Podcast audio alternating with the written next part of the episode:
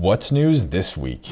Raptors were in Chicago battling Derrick Rose and the Bulls. NASA has a few projects ready for launch in the next couple of years that could change the parameters of our known universe. Thursday, the Stanley Cup champion Chicago Blackhawks visited President Barack Obama.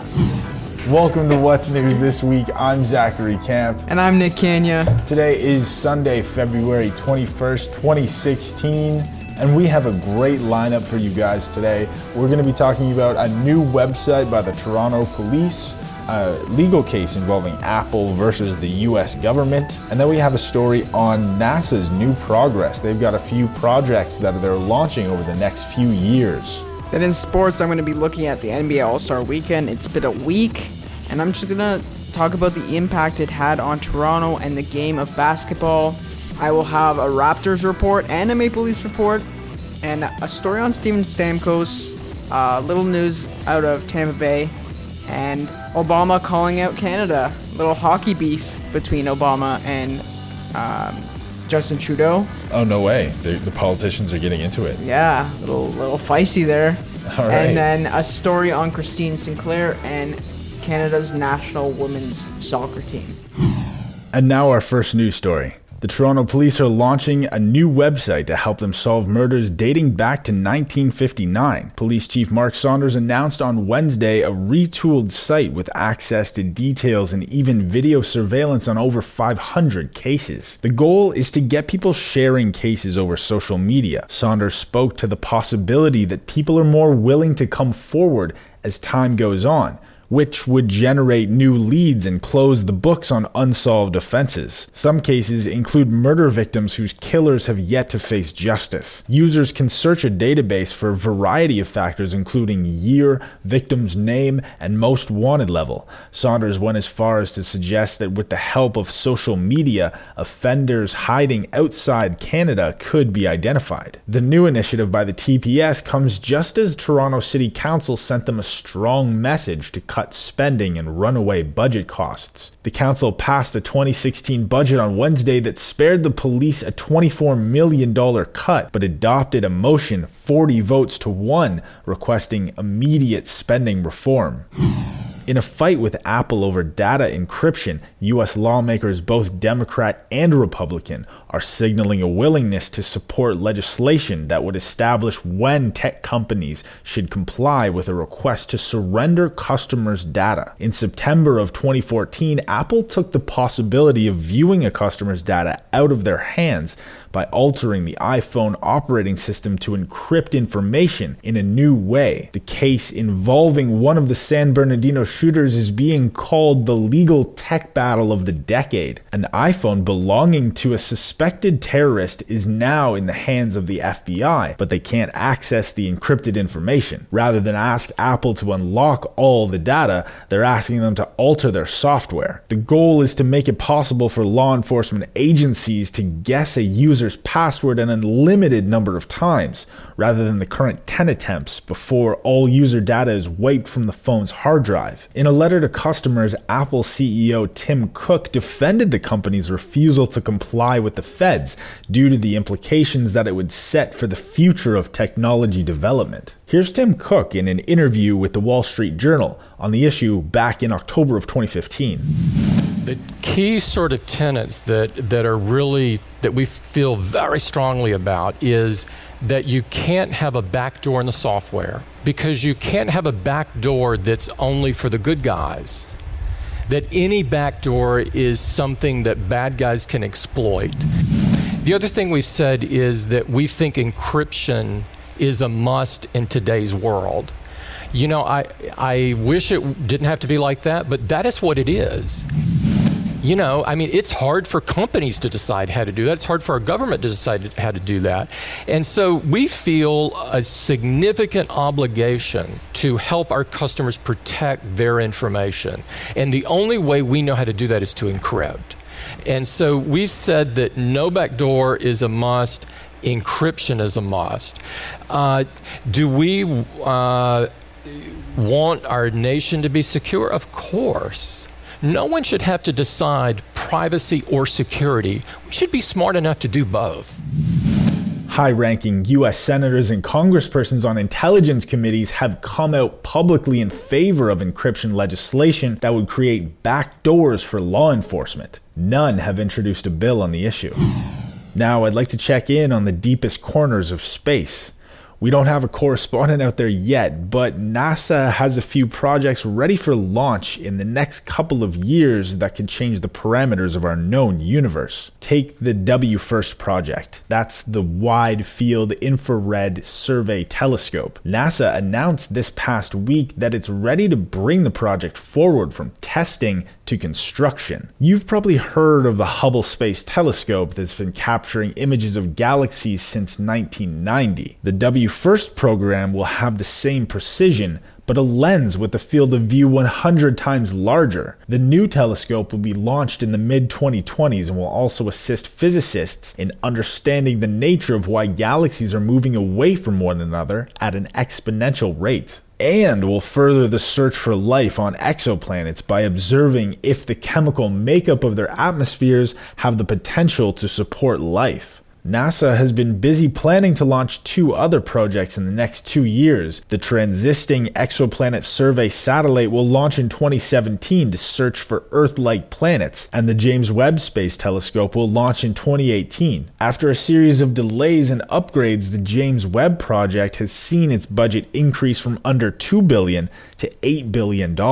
Once in orbit, the James Webb Space Telescope will use sensors 100 times more powerful than Hubble and deploy mirrors with a specially designed surface that would give imperfect optics at room temperature but mold perfectly at a much colder temperature of negative 233 degrees Celsius, where the telescope will be positioned in space. The people at Science Magazine made a great video showing how the James Webb telescope is going to launch and then unfold. It's got 18 beautiful gold coated, honeycomb looking reflector panels and a heat protection sail that's as large as a tennis court. It's all going to fold up to fit into a rocket before blasting off into space. We'll throw a link to the video in the description of the podcast if you want to check it out, and it's definitely worth the 2 minute and 20 second runtime.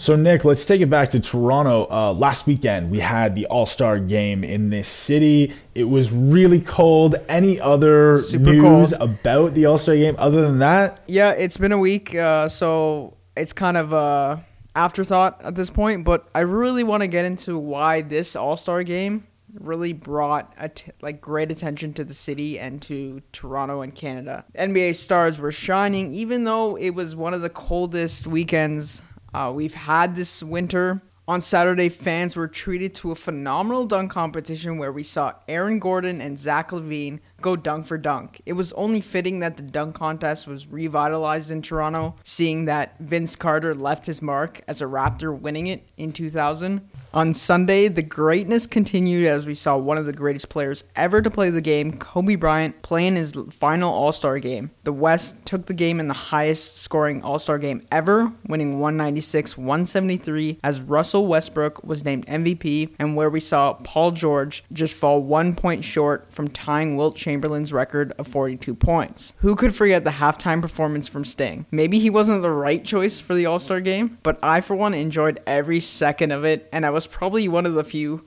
who did. It was a great weekend overall for Toronto, and hopefully it was good enough to attract some free agents in the offseason.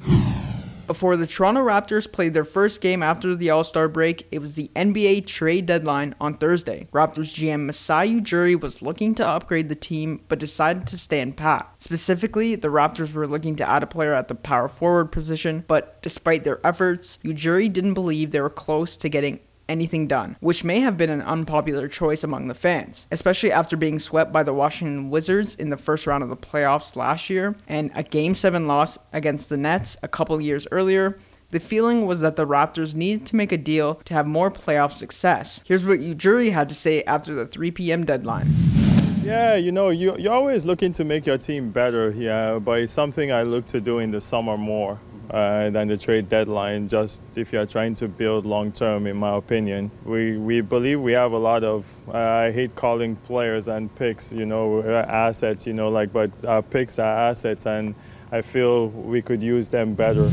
Friday night, the Raptors were in Chicago battling Derrick Rose and the Bulls. The Raptors had good production out of their big three. Jonas Valanciunas earned a double-double with 25 points and 12 rebounds. Kyle Lowry had 27 points and added 8 assists, and DeMar DeRozan had 22, but it wasn't enough to beat the Bulls. Derrick Rose was back to his old MVP self, scoring 26 points, and the Bulls got a surprise from Doug McDermott, who came off the bench to score 30 points in a 116 106 over the Raptors. The Raptors will be at home later today hosting the Memphis Grizzlies, and tip off is at 6.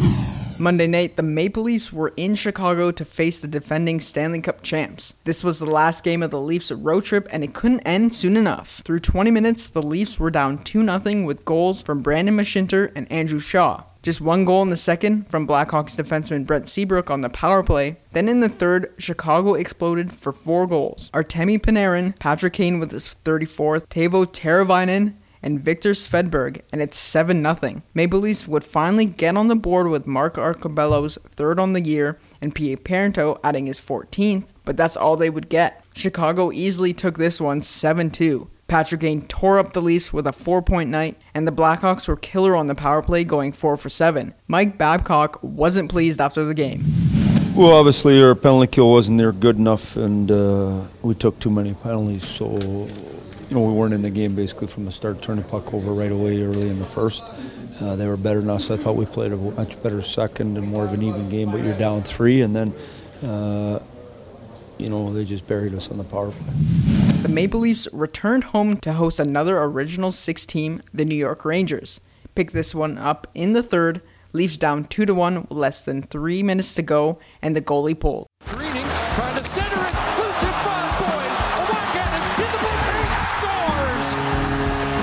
But the Leafs would quickly give up the lead off a terrible play. It's over for the Leafs. Force back, good pressure. Miller with a takeaway. Miller to Zuccarello. The shot score! The Rangers would add an empty net goal as the Leafs fell 4 2 to the Rangers.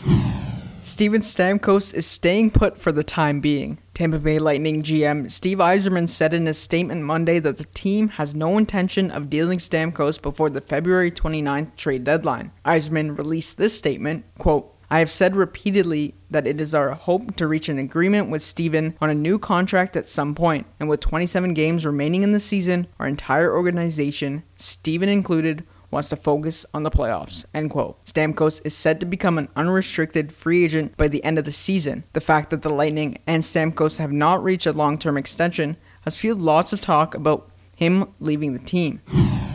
Every year, the Stanley Cup winning team visits the White House. Thursday, the Stanley Cup champion Chicago Blackhawks visited President Barack Obama. Standing beside the cup, Obama spoke about how amazing it is to have Lord Stanley with him for the day. It is always fun to have the Stanley Cup here. It truly is the best trophy in sports. Um, I'll admit I was hoping you'd give me a day with it this time around where I could just. Um, before I was president, I just want to point out you, the Blackhawks, had gone almost half a century without seeing this thing. Now you've got the hat trick, uh, so I think it's pretty clear the kind of luck I've brought uh, to this team. Uh, and by the way, we've got a state dinner with Canada coming up, so we may just leave it right in the middle of the room. Canada's Prime Minister Justin Trudeau didn't back down, responding later in the day. On Twitter, Trudeau had this to say I'll come with Canada's Olympic hockey golds from, oh, how about 2002 and 2010. Canada beat the USA in Salt Lake City in 2002, ending a 50 year gold medal drought. In 2010, Sidney Crosby's golden goal in Vancouver put Canada on top again, beating the USA.